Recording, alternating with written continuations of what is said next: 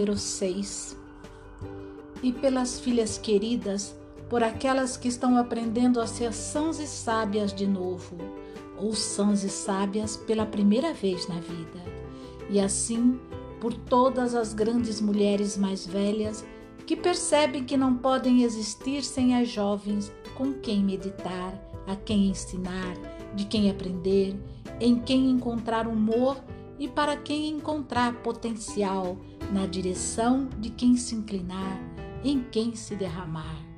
E do mesmo modo, por todas as mais jovens que perceberem que lhes restaria uma vida menos favorável sem a essência de uma velhinha mais sábia e quixotesca, com quem meditar, a quem ensinar, com quem aprender, em quem encontrar humor e para quem encontrar potencial na direção de quem se inclinar, em quem se derramar. E assim, por todas as filhas jovens de meia idade e mais velhas que ainda hão de vir à lareira das avós pela primeira vez, muitas vezes ou pela última vez, por todas as grandes filhas e grandes velhas que manterão aceso o fogo desses relacionamentos sucessivos por meio de cartas e livros, ensinamentos e reuniões, ditados e chamadas de atenção, viagens com capas e plumas no chapéu, bem como com a simples vizinhança. A todas as belas mulheres jovens, velhas e no meio do caminho que se procuram, que trabalham em busca de ser mãe, irmã, filha, umas para as outras, que estão se dando conta de que são é refúgio, um verdadeiro refúgio para umas para as outras, por aquelas que percebem que estão juntas para que a menos experiente e a mais experiente possam um dia encontrar seu lar, o lar, aquele lugar da alma habitado com maior persistência à medida que a mulher acumula em torno de si seus anos de sabedoria. O lar, qualquer lugar onde haja necessidade do amor, abrigo para o amor, enaltecimento do amor. Por elas, por todos os corações peregrinos, que sempre possam se encontrar e não passar sem se ver, mas que permaneçam perto uma das outras e que se fortaleçam e com isso fortaleçam os perímetros e portais do mundo, da alma, confiados à sua guarda. Número 7. Por todas as filhas inteligentes, desconhecedoras, sem rumo e pelas que tudo sabem, pelas filhas que estão avançando direto ou que prosseguem aos trancos, pelas que estão aprendendo a chorar novamente, pelas que estão aprendendo a gargalhar, por todas elas, não importa se estão saudáveis, curadas ou não,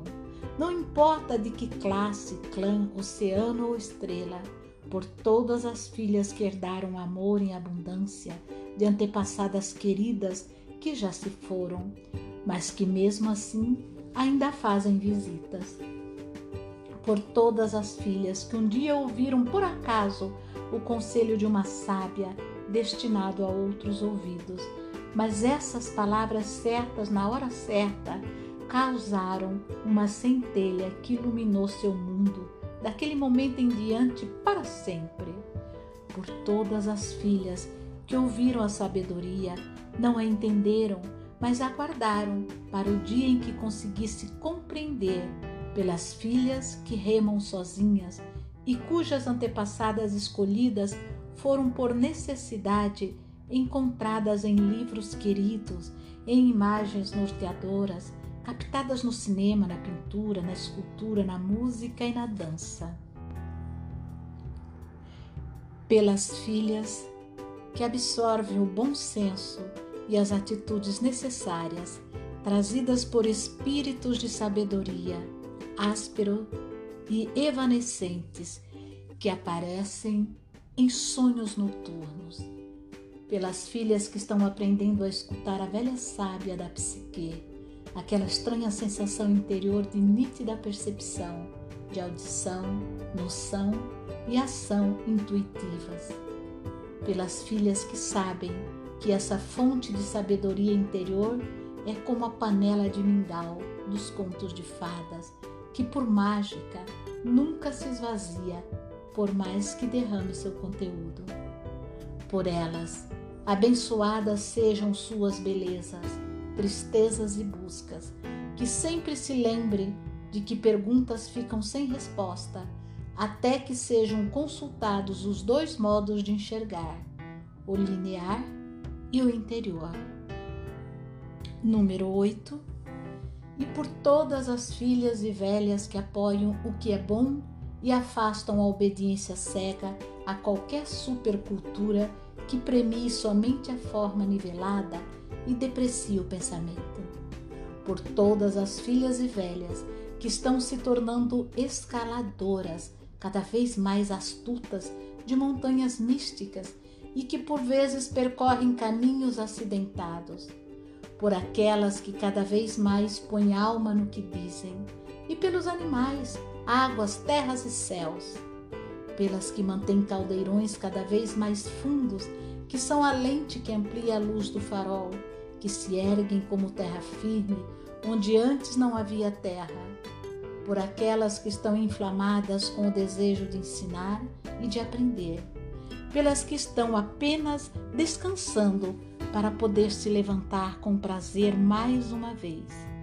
por essas flores noturnas cuja fragrância tem um efeito profundo e prolongado, muito embora os botões estejam ocultos, por todas as filhas e velhas que mantêm as mãos não só no berço, mas também na roda do leme do mundo ao seu alcance, por aquelas que abandonaram algo essencial e gerador de vida e voltaram para recuperá-lo, por aquelas que destruíram algo e pediram perdão com humildade em nome do amor, por aquelas que deixaram algo por fazer, se esqueceram sem captar sua importância, mas voltaram, reconstruíram, amenizaram, deram a bênção na medida da sua capacidade.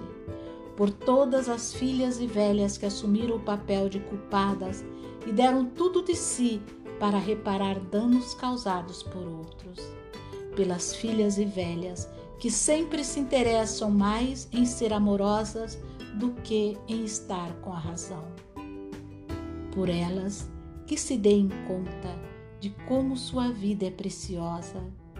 de como, apesar de quaisquer imperfeições, elas são exatamente os baluartes, as pedras de toque, as notas fundamentais, os paradigmas necessários